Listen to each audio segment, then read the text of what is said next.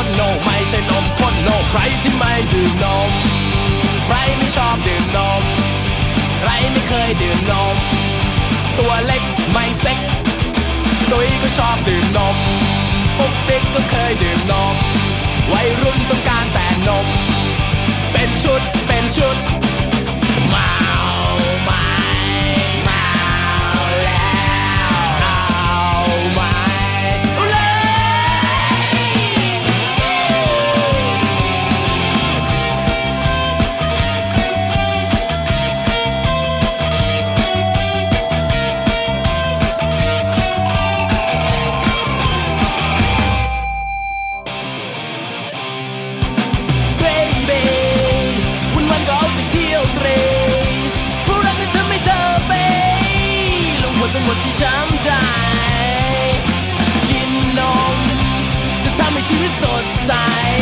แคลเซียมมันดีเธอรู้ไหมวิวละนิดจะฟิตและเฟรชกว่านี้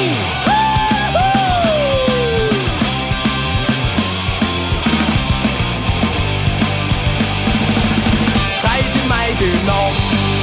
ใครไม่ชอบดื่มนม ใครไม่เคยดื่มนม ตัวเล็กตัวเล็ก นมปุ๊กปิ๊กก็เคยดื่มนม วัยรุ่นต้องการแต่นม เป็นชุดเป็นชุดเช้าและคงเหี่ยวตาย ขาดนมเหมือนจะขาดใจ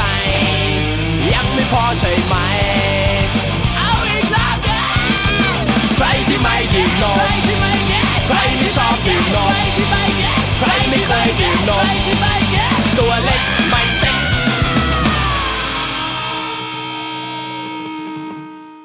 สวัสดีค่ะ คุณผู้ฟังคะต้อนรับเข้าสู่รายการภูมิคุ้มกันรายการเพื่อผู้บริโภคกับดิฉันชนาทิพไพรพงศ์นะคะ ทางวิทยุไทย PBS www.thaipbsradio.com และฟังจากวิทยุชุมชนที่เชื่อมโยงสัญญาณอยู่ในขณะนี้นะคะ เปิดเพลงนมค่ะ เพลงนี้นะคะ ออกจะแนวร็อกร็อกหนักแน่น แต่ว่าเนื้อหาเกี่ยวข้องกับนมนะคะนมนั้นดีมีประโยชน์ใครไม่กินนม ตัวเล็กตัวเล็กนะคะเราะฉะนั้นค่ะ รายการภูมิคุ้มกันวันนี้ จะนำเสนอประเด็นนม แต่เป็นนมอัดเม็ดนะคะ สืบเนื่องมาจากที่มีการเผยแพร่ภาพซองนมอัดเม็ดที่มีขายในประเทศจีน แล้วก็ใช้ชื่อเป็นภาษาไทยว่า นมนำเหลือง ที่มีบรรจุภัณฑ์คล้ายๆ กับนมอัดเม็ดของโครงการสวนพระองค์สวนจิตรดาค่ะ ล่าสุดนะคะ เจ้าหน้าที่โครงการสวนพระองค์สวนจิตรดาระบุว่า อยู่ระหว่างการตรวจสอบข้อมูลค่ะ ขณะที่ออยของไทยได้ออกมาเตือนนะคะว่า นมนำเหลืองหรือนมน้ำเหลืองนั้นไม่เหมาะกับการให้คนบริโภคเป็นอาหารนะคะ และไม่น่าเชื่อว่า ขณะนี้จะมีผู้ประกอบการไทย ที่ขออนุญาตผลิตนมอัดเม็ดกับทางออยแล้วเกือบ 200 บริษัทค่ะโดยในการผลิตนมอัดเม็ดสวนดุสิตของโครงการสวนพระองค์สวนจิรดานั้นนะคะ จะถูกผลิตออกสู่ตลาดเพื่อจำหน่ายไปตามร้านสะดวกซื้อ ร้านค้าในโครงการหลวง รวมถึงร้าน Golden Place วันละ 56,000 ซองค่ะ โดยใช้น้ำนมดิบ 10 ตัน ใช้สัญลักษณ์และก็บาร์โค้ดอย่างชัดเจนนะคะเจ้าหน้าที่จากโครงการสวนพระองค์สวนจิรดาให้ข้อมูลว่า ที่นี่นั้นเป็นศูนย์ให้ความรู้แก่ประชาชน สามารถเข้าไปศึกษาดูขั้นตอนการผลิตนมอัดเม็ดได้ และหากประชาชนหรือเกษตรกร สนใจก็สามารถนำไปผลิตสร้างแบรนด์นมอัดเม็ดของตัวเองได้เช่นกัน แต่ต้องคิดออกแบบผลิตภัณฑ์ และโลโก้เป็นของตัวเองค่ะ ส่วนกรณีนมอัดเม็ดของจีน ที่มีซองผลิตภัณฑ์คล้ายกับนมอัดเม็ดของโครงการส่วนพระองค์นั้น เจ้าหน้าที่โครงการส่วนพระองค์สวนจิรดาเปิดเผยกับไทย PBS นะคะว่า อยู่ระหว่างการตรวจสอบข้อมูล และยืนยันว่าที่ผ่านมาไม่เคยผลิตให้กับผู้ประกอบการรายใด ทั้งชาวไทยและต่างประเทศ รวมถึงการส่งออกนมอัดเม็ดไปต่างประเทศด้วยค่ะ สำหรับสถานการณ์ผลิตนมอัดเม็ดในประเทศไทยนะคะ ขณะนี้สำนักงานคณะกรรมการอาหารและยาหรืออยของไทย อนุญาตให้บริษัทที่มายื่นขอผลิตนมอัดเม็ดแล้ว 182 บริษัท และอยู่ระหว่างการยื่นขอ 24 บริษัท พร้อมยืนยันว่า กรณีการใช้นมน้ำเหลืองมาผลิตเป็นอาหารนั้น เป็นอันตรายต่อฮอร์โมนนะคะ และไม่เหมาะกับคน และไม่อนุญาตให้ขายในประเทศไทยเป็นอาหารด้วยค่ะซึ่งเรื่องนี้นะคะ ทางคุณทิพวรรณปริญญาสิริผู้อำนวยการสำนักอาหารของออยค่ะ ก็ได้ออกมาพูดถึงรายละเอียดเกี่ยวกับมาตรฐานคุณภาพของนมอัดเม็ด ที่ออยของไทยกำหนดว่าเป็นอย่างไรนะคะ ไปฟังเสียงของคุณทิพวรรณค่ะ ตามที่เป็นข่าวนะคะว่ามีนมน้ำเหลืองนะคะอัดเม็ดขายที่ประเทศจีนนะคะแล้วก็อ้างว่ามาจากประเทศไทยเนี่ยในเบื้องต้นสิ่งที่ออยได้มีการตรวจสอบนะคะก็พบว่ามีผู้ประกอบการ ขออนุญาตผลิตนมอัดเม็ดนะคะทั้งหมด 24 ราย แล้วก็มีเลขทะเบียนออยที่อนุญาตแล้วนะคะ182 เลขทะเบียนตำหลักซึ่งในเบื้องต้นเนี่ยในเงื่อนไขนะเราการมีนมอัดเม็ดนะคะ เราก็มีคุณภาพมาตรฐานในคุณภาพมาตรฐานนม อันแรกที่สุดก็คือ ต้องไม่ใช้คำว่านมน้ำเหลืองหรือคำว่าคอเลสเตอรอลเพราะว่าเราคิดว่ามันเป็นนมสำหรับลูกวัว ซึ่งอาจจะมีฮอร์โมนมีอะไรต่างๆเนี่ย ดังนั้นออยจะไม่อนุญาตให้ใช้ผลิตภัณฑ์นมนะที่มีนมน้ำเหลืองเจือปนอยู่ อันนี้ข้อที่หนึ่งนะคะข้อที่สองก็คือ ในคุณภาพมาตรฐานนมอัดเม็ดเราก็มีประกาศกระทรวงบังคับอยู่นะคะว่านมอัดเม็ดมีสองแบบ แบบที่หนึ่งคือแบบนมอัดเม็ดแบบเต็มมันเนยเนื้อนมนะคะที่ไม่รวมมันเนยต้องประมาณ 60%อย่างน้อยต้องมีเนื้อนมนะคะ60%ส่วนอันที่เหลือจะเป็นน้ำตาลหรือแป้งอะไรต่างๆ แล้วมีโปรตีนนะคะ ไม่น้อยกว่า 30 34.5%นะคะแล้วก็หรือมีไขมันในกรณีเต็มมันเนยเนี่ย ต้องมีไขมันเต็มมันเนยไม่น้อยกว่า 16.5 แต่ต้องไม่อยู่ในช่วงที่ 1.5 นะเรียกว่าเต็มมันเนย ส่วนนมอัดเม็ดที่พร่องมันเนยก็มีมีเนื้อนมเหมือนกันนะคะก็คือ 34%แล้วก็ไขมันไม่ไม่เกิน 1.5 ซึ่งซึ่งก็มีการปรุงแต่งไม่ว่าจะเป็นน้ำตาลนะฮะทุก ๆ สูตรเนี่ยส่วนใหญ่จะมีน้ำตาลผสมอยู่ทั้งสิ้นนะคะทีนี้คุณภาพมาตรฐานเนี่ยเราก็มีคุณภาพมาตรฐานในเรื่องคุณภาพแล้วนะเราพูดถึงความปลอดภัย จะต้องตรวจไม่พบเชื้อจุลินทรีย์ก่อโรคเช่น เชื้อแบซิลัสซีรีสซึ่งทำให้เกิดอาการท้องเสีย เชื้อ Staph หรือ E. coli หรือโคลิฟอร์มหรือ Clostridium perfringens ซึ่งมาจากฝุ่นละอองเนี่ยก็ต้องไม่พบนะ สิ่งที่เราตรวจเบื้องต้นตั้งแต่แรกก็คือว่าเราเฝ้าระวังทุกปีนะฮะปีนึงก็ประมาณสองสามร้อยตัวอย่างเนี่ยพบว่าบางรายเนี่ยมักจะพบเชื้อจุลินทรีย์ก่อโรคหรือปริมาณโปรตีนหรือไขมันไม่เป็นไปตามกฎหมายกำหนดนะคะซึ่งก็จะมีโทษนะคะมีบทลงโทษก็คือ ถ้าไม่เป็นไปตามมาตรฐานก็คือปรับห้าหมื่นบาทนะคะอันที่สองก็คือ ถ้าเป็นอาหารที่พบจุลินทรีย์ก่อโรคเช่นเช่น เราตรวจพบ เชื้อแบซิลัสซีริสเนี่ยก็จะมีบทลงโทษนะฮะก็คือเป็นหันไม่บริสุทธิ์เนี่ยจะมีบทลงโทษก็คือปรับมีบทลงโทษคือสองจับจำคุกสองปีปรับสองหมื่นนะถ้าไม่ผิดไม่ไม่เป็นไปตามคุณภาพมาตรฐานก็ปรับห้าหมื่นบาท ในกรณีปลอม ถ้าปลอมสรรพคุณคุณประโยชน์หรือปลอมยี่ห้ออะไรต่างๆเนี่ยมีบทลงโทษแต่หนึ่งหกเดือนถึงหนึ่งปีแล้วก็มีปรับหนึ่งแสนบาทนะอันนี้คือสำหรับรายที่ไม่ขออนุญาต ที่บอกว่า 2 ปี 20,000นะคะอันนี้ก็เป็นบทลงโทษ ทีนี้คำถามคือผู้ประกอบการทั้งหมดเนี่ยเราดูแลยังไงใน 24 รายเนี่ยประเด็นที่ 1 ก็มายื่นขอเลขสถานที่ผลิต เราก็จะมีการไปตรวจสถานที่ผลิตว่าได้เป็นไปตาม GMP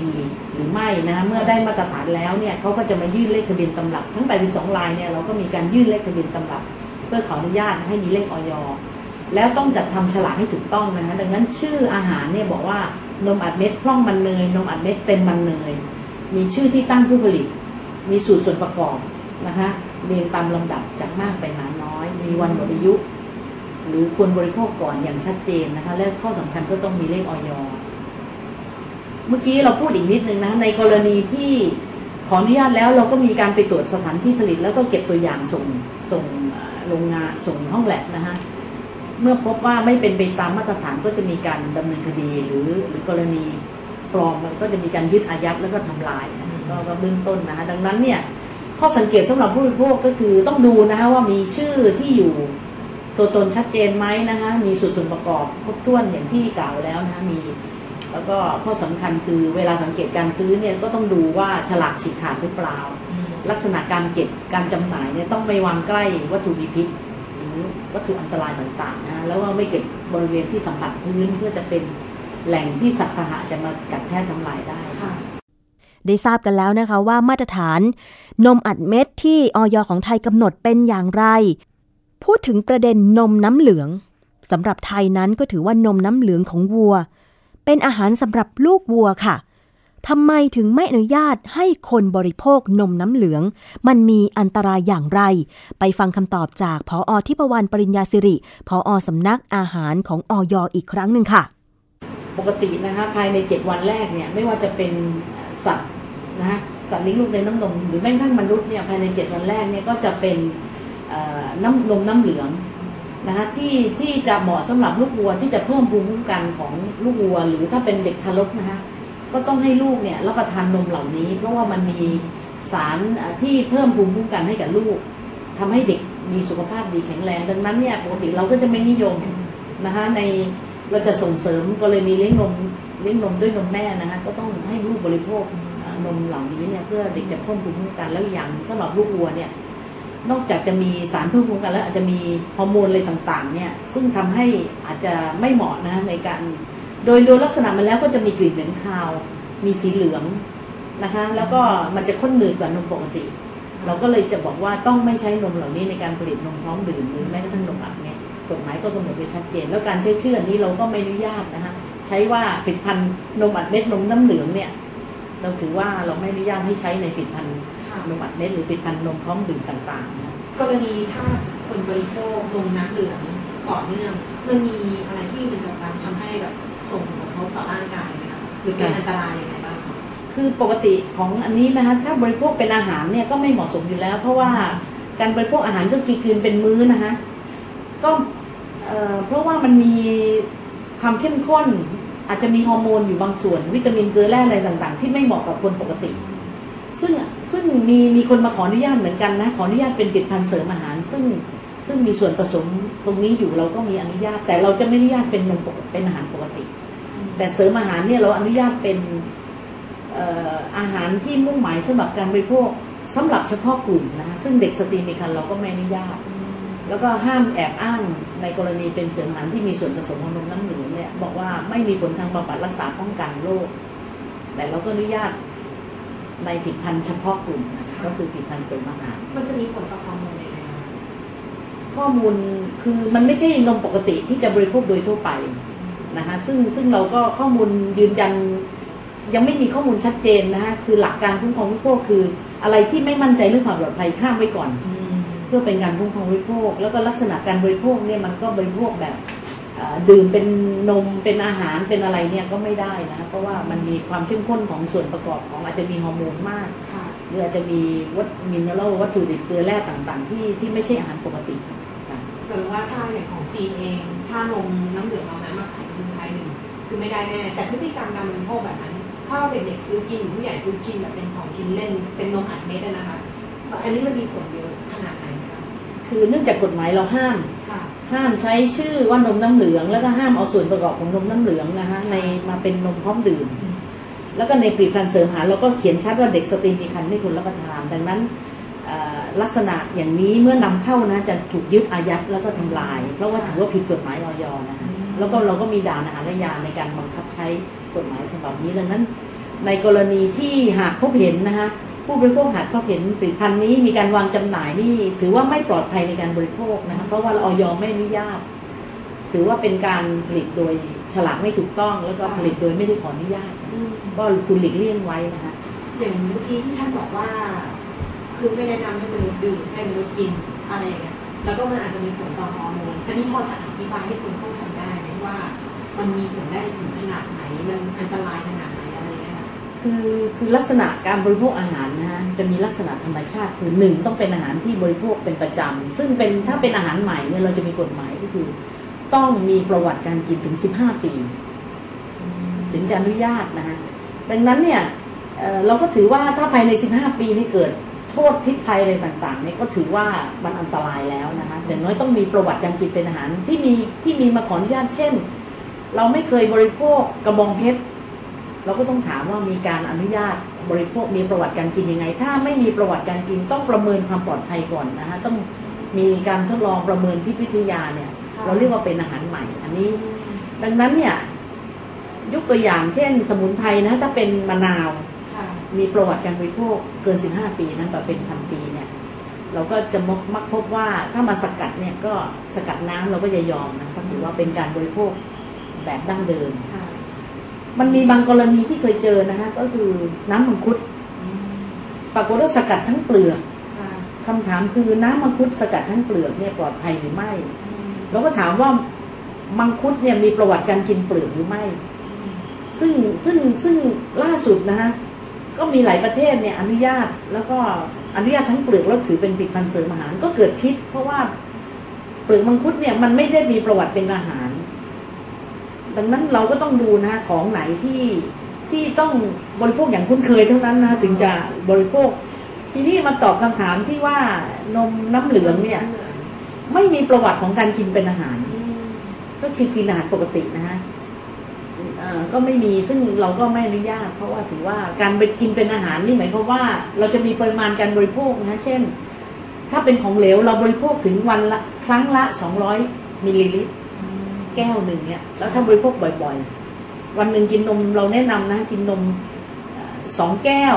หรือต่อเนื่องเป็นประจำสามสี่สามสี่เดือนเนี่ยค่ะมันมันต้องสงสัยนะคะว่าถ้าไม่มีประวัติ ถ้าจะต้องมีคนผลิตออกมาแล้ว กินวันละสองแก้ว แล้วก็แนะนำให้กินถึงสามเป็นตลอดเป็นอาหารปกติเนี่ยก็ต้องพิสูจน์ก่อนนะคะว่า มีความปลอดภัยแค่ไหนค่ะทีนี้ในกลุ่มของ 24รายที่มาขออนุญาตเนี่ยค่ะอันนี้เขาบอกไหมคะว่าเขาจะผลิตในประเทศหรือเขาจะเอาไปทำอะไรยังไงต่อประวัติเขายังไงคะปกติใน10 24 ลายนะฮะเราก็มาขออนุญาตสถานที่ผลิตเราก็ดูแล้วฉลากเขาก็ต้องทำเป็นฉลากภาษาไทยถูกต้องนะฮะเราก็ตรวจสถานที่แต่ว่าที่เราตรวจเจอ ทุกปีก็พบว่ามีจุลินทรีย์ก่อโรค เช่นสูตรลักษณะไม่ดีในอาจจะมีการปนเปื้อนฝุ่นละออง แล้วก็พบในผลิตภัณฑ์เราก็ดำเนินคดีค่ะแล้วก็ยึดอายัดแล้วก็ทำลายไปนะฮะเราก็ต้องพยายามให้เกิดหนึ่งก็คือต้องไม่มีจุลินทรีย์ต่อโรคสองสถานที่ผลิตต้องสะอาดถูกสุขลักษณะอันที่สามก็ต้องมีฉลากถูกต้องว่าอนุญาตให้ได้ประมาณกี่เปอร์เซ็นต์ในการไปใช้เป็นส่วนผสมเมื่อกี้ในกฎหมายเอ่อเรื่องของประกาศนมอัดเม็ดนะฮะเอ่อต้องมีเนื้อนมไม่น้อยกว่า 60% ที่เหลือก็จะเป็นน้ำตาลค่ะน้ำตาลค่อนข้างเยอะนะฮะนมอัดเม็ดเนี่ยน้ำตาลอาจจะมากถึง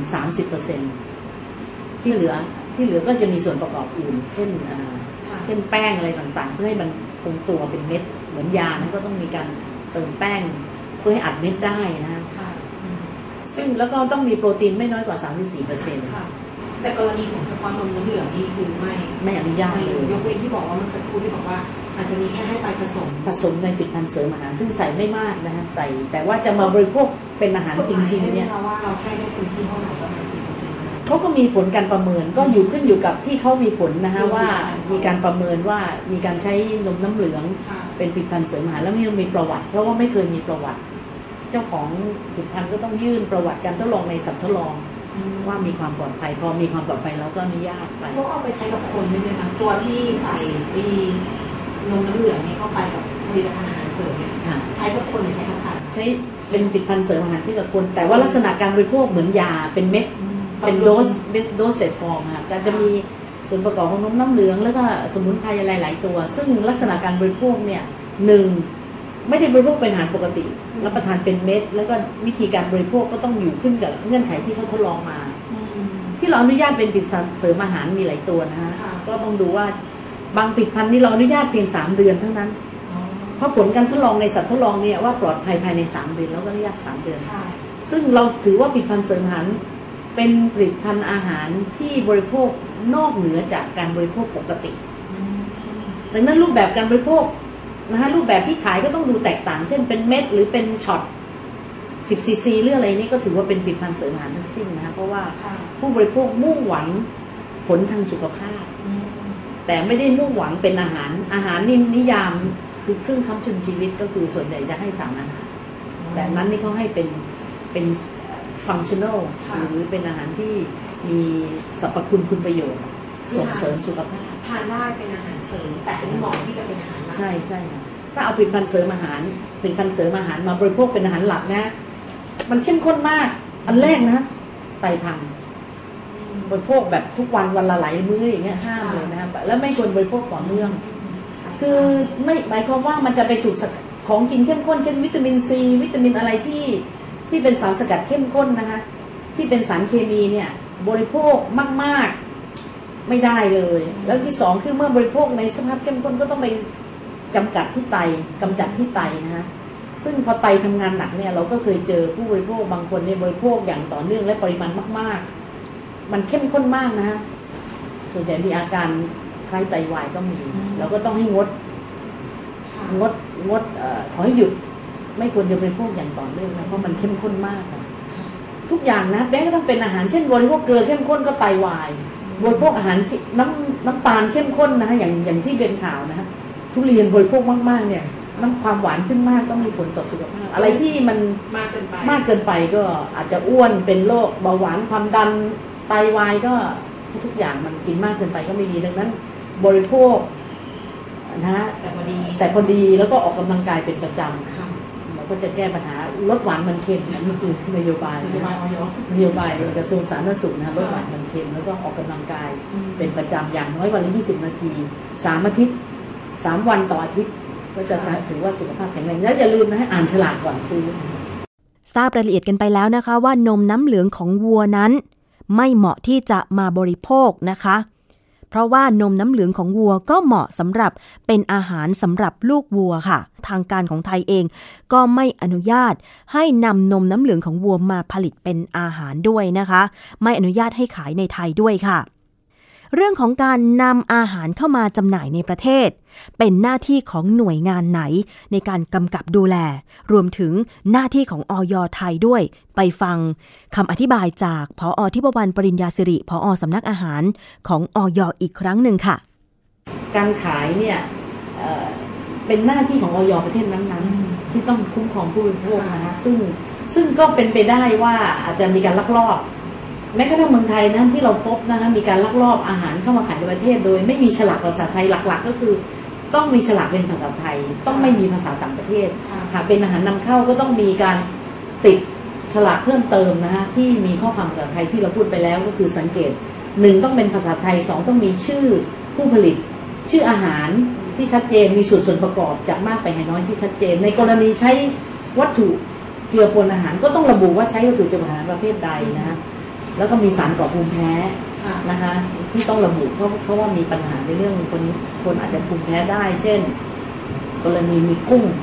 มีโปรมีโปรตีนจากน้ำนมก็ต้องถือว่าบางบางส่วนก็ต้องระบุนะฮะซึ่งมีอันที่สามก็คือมีชื่อที่ตั้งมีวันหมดอายุ หรือวันควรบริโภคก่อนแล้วก็มีเลขออยค่ะอันนี้ก็เป็นประเด็นสำคัญ ทีนี้ตั้งข้อสังเกตว่ากรณีนมน้ำเหลืองของจีนเนี่ย ตัวซองของเขาระบุชัดเจนว่านำเข้าจากประเทศไทย อันนี้มันเป็นไปได้มากน้อยขนาดไหนคะถ้านำเข้าจากประเทศไทยจริงๆ ปกติแล้วที่ที่เราเจอนะสถานการณ์ในประเทศเทียบเราก็ไม่ทราบว่าเหตุการณ์ประเทศจีนเป็นยังไงแต่ค่ะสิ่งที่เราเจอบางทีเขาบอกว่านำเข้าจากเกาหลี บางทีเขาก็ทำฉลากปลอมอืมอ้างว่าที่เราเจอนะกาแฟที่พบ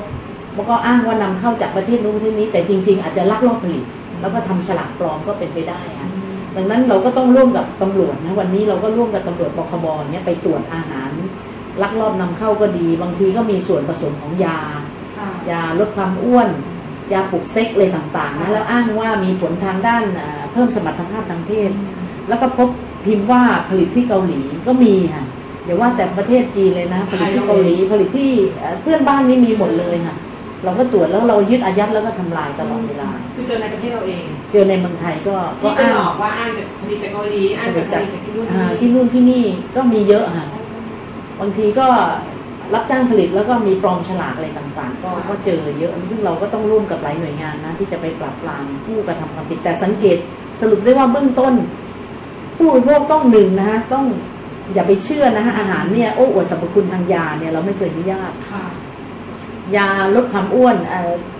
กาแฟลดความอ้วนเราก็ไม่อนุญาตนะฮะแล้วกาแฟหรือ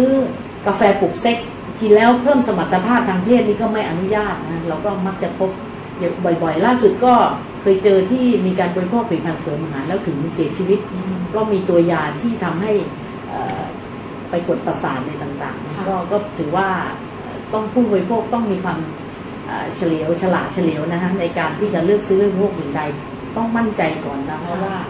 หนึ่งต้องไม่อ้างสรรพคุณประโยชน์สรรพคุณคุณประโยชน์ที่มีผลทางด้านบำบัดรักษาป้องกัน หรือเพิ่มสมรรถนะต่างๆที่เราไม่ควรอนุญาตหรือทำให้ผิวขาวทำให้ผอมทำให้สวยขึ้น หรือทำให้ตับไตแข็งแรงอะไรนี่ไม่เคยนะเพราะว่าปกติต้องมียื่นผลการทดลองในมนุษย์แม้กระทั่งมาขออนุญาตเนี่ยถ้าไม่มีผลการทดลองในมนุษย์ที่ชัดเจนเราก็ไม่อนุญาตนะดัง นั้นที่อ้างส่วนใหญ่ก็เป็นการอวดอ้างสรรพคุณคุณประโยชน์เกินจริงรายละเอียดทั้งหมดค่ะก็ได้ทราบกันแล้วนะคะ จากพอทิพวรรณปริญญาสิริพอสำนักอาหารของออยค่ะ จากการพูดคุยกับผู้สื่อข่าวของไทย PBS ก็คือ คุณพัทรพรตันงามนั่นเองนะคะ เพราะฉะนั้นก่อนที่จะซื้ออาหารมาบริโภคไม่เฉพาะนมอัดเม็ด นมพร้อมดื่ม อาหารทุกประเภทค่ะ ที่นำเข้ามาจากต่างประเทศนั้น ก็ต้องดูฉลากด้วยนะคะว่า มีฉลากภาษาไทยที่เราอ่านรู้เรื่องเข้าใจกำกับไว้หรือเปล่านะคะ เพื่อความปลอดภัยของผู้บริโภคค่ะ ช่วงนี้พักกันครู่หนึ่งฟังเพลง แล้วเดี๋ยวช่วงหน้ายังมีเรื่องราวอื่นๆนำเสนอกันต่อกับรายการ ภูมิคุ้มกันค่ะ La la la la la la la la la La la la la la la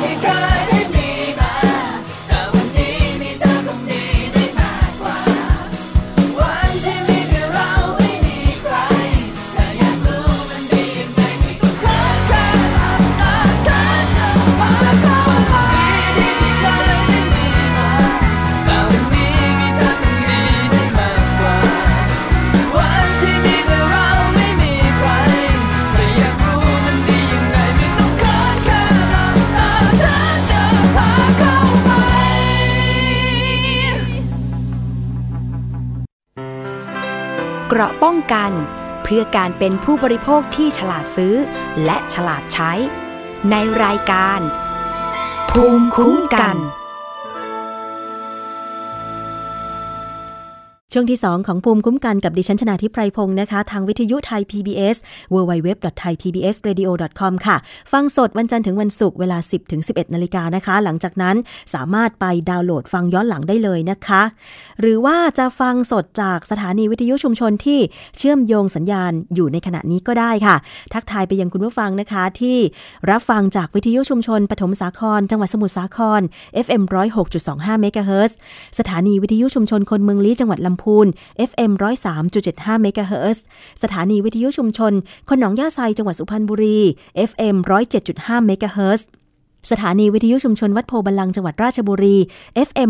103.75เมกะเฮิรตซ์สถานีวิทยุชุมชนคนเขาวงจังหวัดกาลสิน FM 89.5เมกะเฮิรตซ์และสถานีวิทยุชุมชน ทุ่งหัวช้างจังหวัดลำพูน FM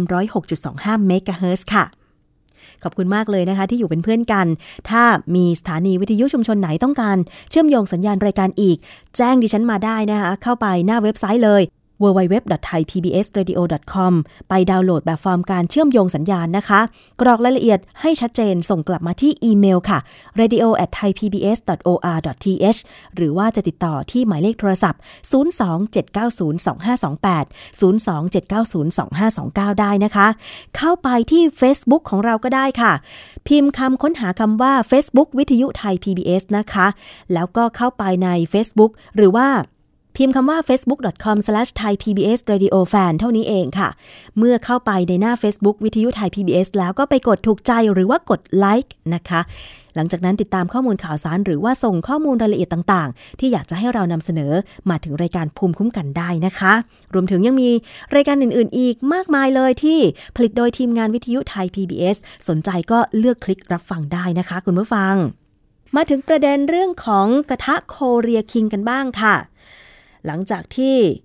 มีผู้บริโภคนะคะร้องเรียนเกี่ยวกับคุณสมบัติของกระทะโคเรียคิงแล้วก็เรื่องของการโฆษณากระทะโคเรียคิงว่าเป็นการตั้งราคาปลอมนะคะ หลังจากนั้นก็นำมาซึ่งการตรวจสอบ ทั้งคุณสมบัติแล้วก็เรื่องของราคาด้วยนะคะ เมื่อ 20 พฤษภาคม 2560 ค่ะ ก็มี หนังสือชี้แจงจากสคบนะคะ รายงานผลการดำเนินกรณีโฆษณากระทะ ยี่ห้อโคเรียคิงฉบับที่ 3 ออกมาค่ะ บอกว่า จากกรณีที่คณะกรรมการขายตรง และตลาดแบบตรงได้มีมติในการประชุมครั้งที่1ทับ2560 เมื่อวันที่ 17 พฤษภาคม 2560 ให้บริษัทวิซาร์ดโซลูชันจำกัด ผู้ประกอบธุรกิจตลาดแบบตรง ซึ่งนำเข้าและจำหน่ายกระทะโคเรียคิง ยุติการโฆษณา เนื่องจากเห็นว่าเป็นการโฆษณาที่ไม่เป็นธรรมสำหรับผู้บริโภค ตามพระราชบัญญัติคุ้มครองผู้บริโภค พุทธศักราช 2522 มาตรา 22 ค่ะ และต่อมาบริษัทได้มีหนังสือลงวันที่ 18 พฤษภาคม ชี้แจงผ่านสื่อมวลชนว่า น้อมรับคำสั่งของสคบและได้สั่งระงับการออกอากาศโฆษณาสินค้า ของบริษัททุกรุ่นเป็นที่เรียบร้อยแล้วในทุกช่อง และได้เร่งดำเนินการแก้ไขโฆษณาให้เหมาะสมต่อไปสคบรับทราบที่ทางบริษัทโคเรียคิงเคารพมติของคณะกรรมการขายตรงและตลาดแบบตรง และให้ความร่วมมือดำเนินการตามคำสั่งโดยเคร่งครัดและรวดเร็วค่ะ อันหนึ่งสคบอยู่ระหว่างการจัดทำมติและรายงานการประชุม เพื่อแจ้งคำสั่งพร้อมรายละเอียดให้บริษัท ได้รับทราบข้อความที่ต้องแก้ไขการโฆษณาดังกล่าวค่ะ ทั้งนี้บริษัทมีสิทธิ์ที่จะยื่นอุทธรณ์ต่อรัฐมนตรีภายใน 10 วัน นับแต่วันที่ได้รับหนังสือแจ้งคำสั่ง อย่างไรก็ตามนะคะ ขณะนี้สคบกำลังเร่งตรวจสอบข้อมูลรายละเอียดเกี่ยวกับสินค้ากระทะโคเรียคิง ที่ผู้แทนบริษัทได้นำมาแสดง ต่อที่ประชุมคณะกรรมการขายตรงและตลาดแบบตรงค่ะ รวมถึงผลการทดสอบพิสูจน์คุณภาพของสินค้าจาก 3 หน่วยงานที่เกี่ยวข้อง เพื่อนำไปประกอบการพิจารณาดำเนินการตามกฎหมายที่เกี่ยวข้องต่อไป แล้วก็ต่อมานะคะ เมื่อหนึ่ง มิถุนายน 2560 ค่ะ ทางโคเรียคิงก็ได้ออกหนังสือชี้แจงต่อสื่อมวลชนนะคะ ซึ่งดิฉันก็จะได้นำมารายงานให้ผู้ฟังดังต่อไปนี้ค่ะคำชี้แจงของโคเรียคิงนะคะ บอกว่าจากประเด็นต่างๆ เกี่ยวกับกระทะโคเรียคิงที่ได้รับการเผยแพร่ผ่านสื่อมวลชน รวมถึงคำสั่งจาก สคบเกี่ยวกับกระทะโคเรคิงที่ผ่านมา ล่าสุดสคบได้ส่งหนังสือเลขที่นหนูรอเรือ 0312ทับ8966 ลงวันที่ 31 พฤษภาคม 2560 แจ้งคำสั่งคณะกรรมการขายตรงและตลาดแบบตรงที่ 1ทับ2560 ลงวันที่ 30 พฤษภาคม 2560 เรื่องห้ามการใช้ข้อความโฆษณากระทะยี่ห้อโคเรียคิงรุ่น Go Series และรุ่น Diamond Series ของบริษัท มาอย่างบริษัทโคเรียคิงประเทศไทย ใครขอชี้แจงข้อเท็จจริงให้ท่านสื่อมวลชนดังนี้ค่ะ 1. การห้ามบริษัทใช้ข้อความโฆษณา ตามคำสั่งคณะกรรมการขายตรงและตลาดแบบตรง ที่1ทับ2560 ลงวันที่ 30 พฤษภาคม 2560 บริษัทขอน้อมรับ และจะปฏิบัติตามคำสั่งดังกล่าว ในการโฆษณาครั้งต่อไปในทุกสื่อโฆษณา ทั้งนี้บริษัทได้ระงับการออกอากาศภาพยนตร์โฆษณากระทะโคเรคิง ก่อนที่จะได้รับคำสั่งเป็นลายลักษณ์อักษรจากสคบแล้วตั้งแต่วันที่ 17 พฤษภาคมที่ผ่านมา เพื่อแสดงถึงความจริงใจในการดำเนินธุรกิจ 2. คุณสมบัติของกระทะโคเรียคิงค่ะ บริษัทใคร่ขอยืนยันถึงมาตรฐานของกระทะโคเรียคิงว่า มีกระบวนการผลิตและมีความปลอดภัยสำหรับใช้งานตามมาตรฐานสากล ที่ได้รับการยอมรับจากประเทศญี่ปุ่น กลุ่มประเทศยุโรปและประเทศเกาหลีใต้ ด้านวัสดุเคลือบ 8 ชั้น บริษัทใช้กระบวนการพ่นเคลือบ โดยใช้ titanium sanding gun technology ในขั้นตอนแรก ก่อนการพ่นเคลือบเป็นชั้นๆ รวม 8 ชั้น โดยใช้หัวพ่นเคลือบทั้งหมด 12 หัวพ่นเคลือบ และนำไปผ่านกระบวนการ อบด้วยความร้อนที่อุณหภูมิมากกว่า 420 องศาเซลเซียส ซึ่งเป็นเทคนิคเฉพาะ จนชั้นเคลือบหลอมติดเป็นเนื้อเดียวกัน เพื่อความแข็งแรงของกระทะ และทนความร้อนสูง ในขณะที่มีความปลอดภัยตามมาตรฐานสากลสำหรับคุณสมบัติที่ไม่ติดกระทะมากกว่าปกติ 300%บริษัทขอชี้แจงว่า เป็นการเปรียบเทียบกระทะรุ่น Diamond Series ว่าไม่ติดกระทะมากกว่ากระทะรุ่น Gold Series 3 เท่า หรือ 300%ของ Korea King ซึ่งบริษัทได้มีคำชี้แจงในภาพยนตร์โฆษณาตั้งแต่เริ่มออกอากาศแล้ว ทั้งนี้บริษัทได้แนบเอกสารรับรอง ระบบการบริหารคุณภาพ รายงานสรุปการทดสอบผลิตภัณฑ์ เอกสารรับรองบริษัทผู้ขาย และเอกสารอื่น ๆ รวม 7 ฉบับ พร้อมภาพถ่าย และคลิปแสดงขั้นตอนการผลิตกระทะโคเรียคิง จากประเทศเกาหลีใต้ ตามลิงก์ที่ได้ส่งมาให้สื่อมวลชนด้วยนะคะ 3. การตั้งราคาขาย บริษัทขอน้อมรับคำสั่งของสคบเกี่ยวกับเรื่องการตั้งราคาขาย และจะยุติการแสดงราคาเต็มตามมูลค่าของสินค้า ในการโฆษณาต่างๆ ของบริษัทโคเรียคิงประเทศไทย กราบขออภัยในความไม่สบายใจ จากการโฆษณาของบริษัท ทั้งนี้บริษัทจะยกเลิกข้อความโฆษณาดังกล่าว ในชิ้นงานโฆษณาใหม่เร็วๆนี้ อันหนึ่งสำหรับลูกค้าที่ไม่พึงพอใจกับคุณภาพของกระทะโคเรียคิง ไม่ว่ารุ่นใด บริษัทได้ถือปฏิบัติมาตลอด ในการดำเนินธุรกิจว่า บริษัทจะรับผิดชอบในการดูแลลูกค้า โดยลูกค้าสามารถติดต่อบริษัทโดยตรงที่เบอร์โทรศัพท์ 02 126 3131 โคเรียคิงประเทศไทยขอขอบพระคุณลูกค้าทุกท่าน ที่ให้กำลังใจ และสนับสนุนบริษัทมาโดยตลอด และขอยืนยันว่าบริษัทมีความมุ่งมั่นในการนำเสนอผลิตภัณฑ์ที่ดีมีคุณภาพ ส่งเสริมการมีสุขภาพที่ดีของลูกค้า จากการลดการใช้น้ำมันในการประกอบอาหาร เพื่อคุณภาพชีวิตที่ดีในระยะยาว อันนี้เป็นข้อความชี้แจงจาก กระทะโคเรียคิงนะคะ จากโคเรียคิงประเทศไทยค่ะ อันนี้ก็เป็นข้อมูลหลาย ๆ ด้านที่อยากจะนำมาเสนอด้วยนะคะ คุณผู้ฟังที่ต้องอ่านทั้งหมด เพื่อว่าคุณผู้ฟังที่รับฟังอยู่เนี่ยจะได้เข้าใจเพราะว่าบางคนเนี่ยก็ไม่ได้ไปตามอ่านจากหน้าเว็บไซต์หรือทาง Facebook นะคะ ดิฉันก็เลยนำมาอ่านให้ฟังในรายการภูมิคุ้มกัน ซึ่งถ้ามี ประเด็นไหนที่เกี่ยวข้องกับกระทะโคเรียคิงอีก ไม่ว่าจะเป็นประเด็นของฝั่งผู้บริโภค 109 คนที่ไป ยื่นเรื่องไว้กับมูลนิธิเพื่อผู้บริโภคเพื่อที่จะฟ้องเรียกค่าชดเชยต่อไป ดิฉันก็จะนำมาเสนอต่อไปให้ครบรอบด้านนะคะมาถึงอีกเรื่องหนึ่งค่ะ คุณผู้ฟังเป็นประเด็นกันอยู่เกี่ยวกับเรื่องของผลการตรวจเลือดหญิงคนหนึ่งที่บอกว่าเธอติดเชื้อ HIV แต่ปรากฏทราบภายหลัง จากการตรวจเลือดครั้งหลังผ่านไปหลายปี กลับพบว่าเธอไม่ได้ติดเชื้อ HIV ซึ่งเรื่องนี้ทำให้หญิงสาวคนดังกล่าวเนี่ยนะคะ ทุกใจตลอดหลายปีที่ผ่านมา เธอจึงอยากจะออกมาเรียกร้องความเป็นธรรม จากการวินิจฉัย HIV ของแพทย์ หลังจากถูกตีตราว่าติดเชื้อ HIV มานานนับ 10 ปีค่ะ ขณะที่แพทย์จากสภากาชาติไทยระบุว่า ชุดอุปกรณ์ตรวจหาเชื้อ HIV ย่อมมีโอกาสให้ผลผิดพลาดได้เช่นกัน เรื่องนี้มีรายงานจากคุณออนซินีอมรโมลี ผู้สื่อข่าวของไทย PBS ไปติดตามค่ะ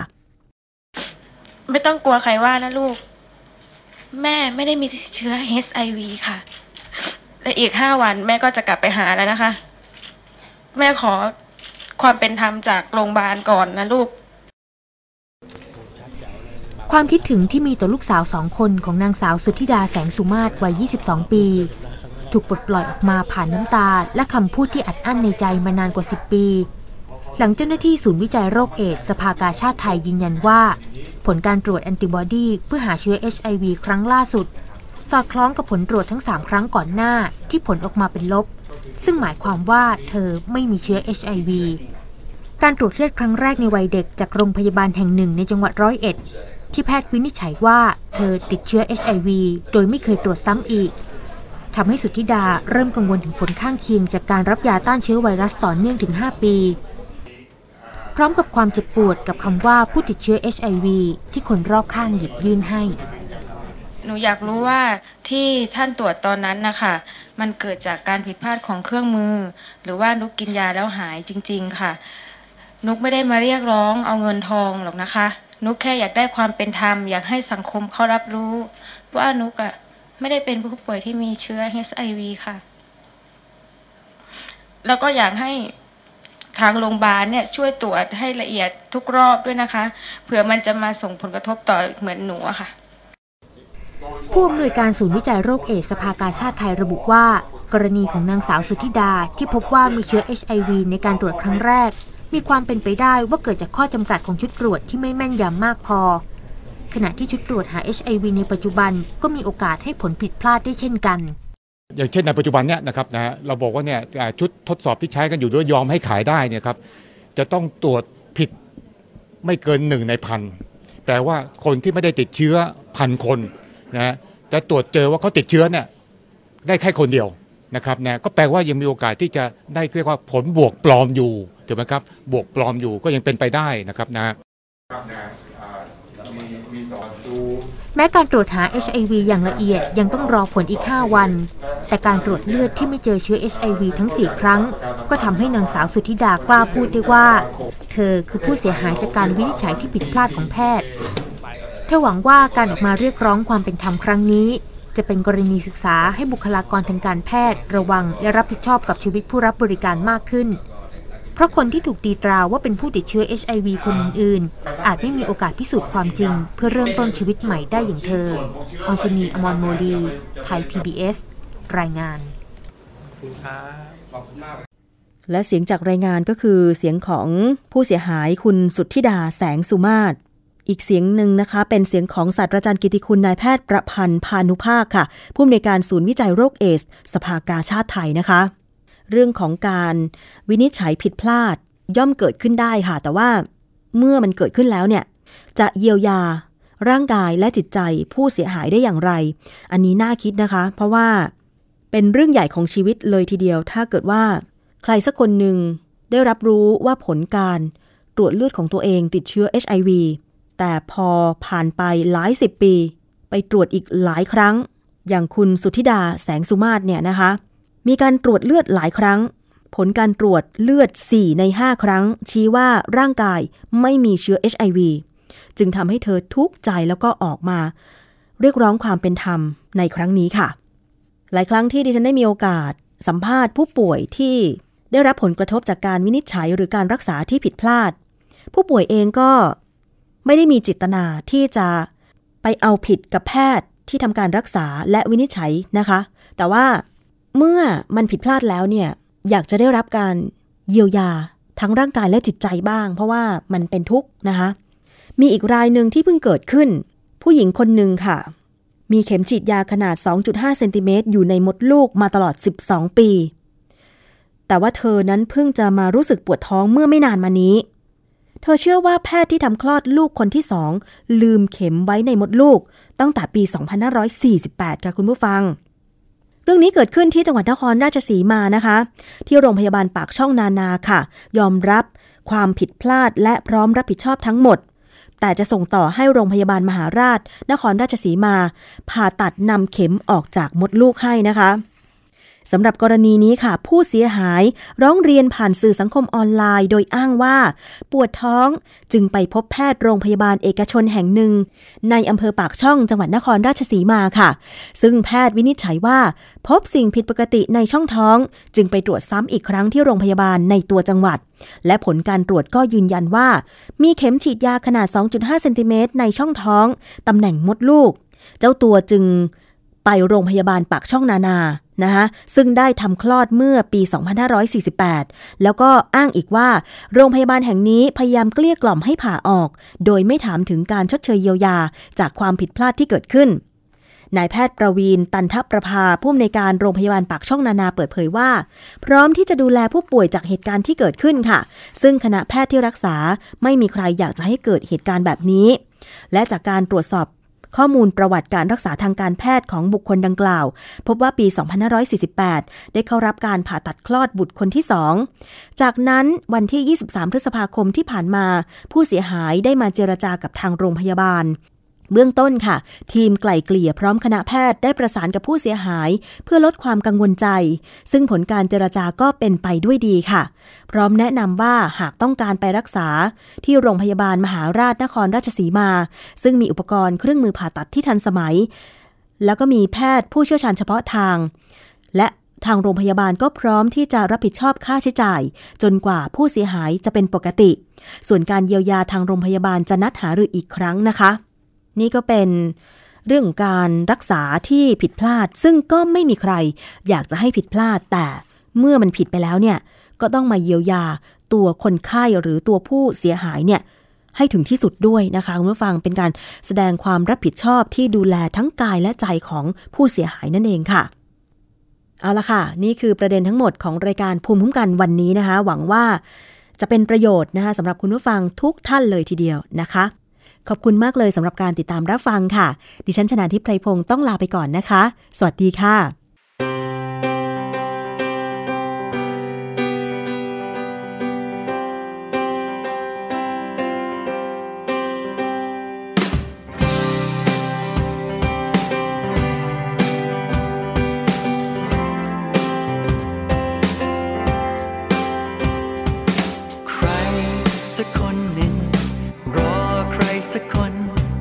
จะมาช่วยแบ่งดีร้าย คนที่รออยู่ ยังไม่ได้พบกัน แต่ก็ยังไม่เคยเสียดาย ยังสุดใจ พร้อมจะรอ บอกกับใจอยู่แห่งใดใต้ท้องฟ้าต้ห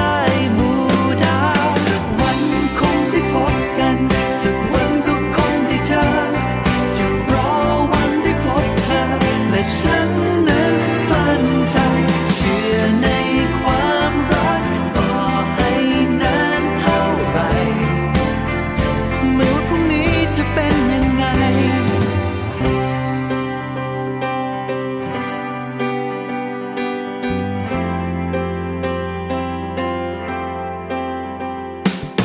เธอเองก็รออยู่ รอคอยใครสักคน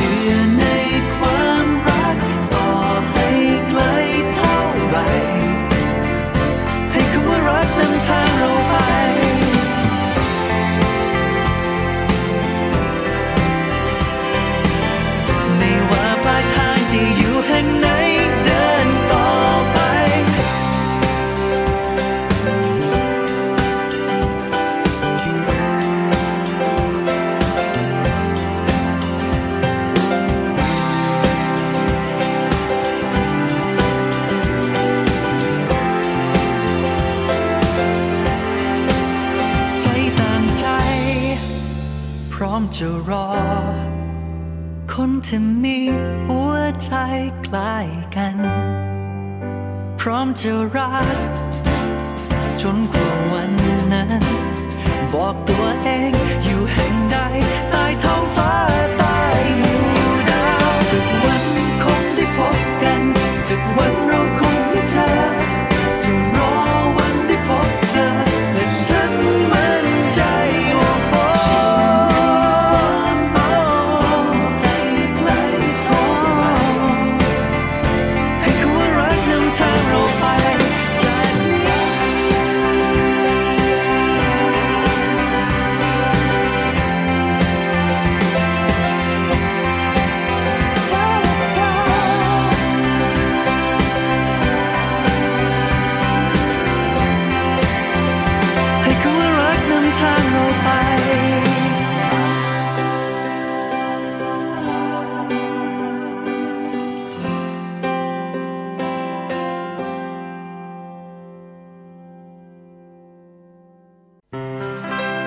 ราะป้องกัน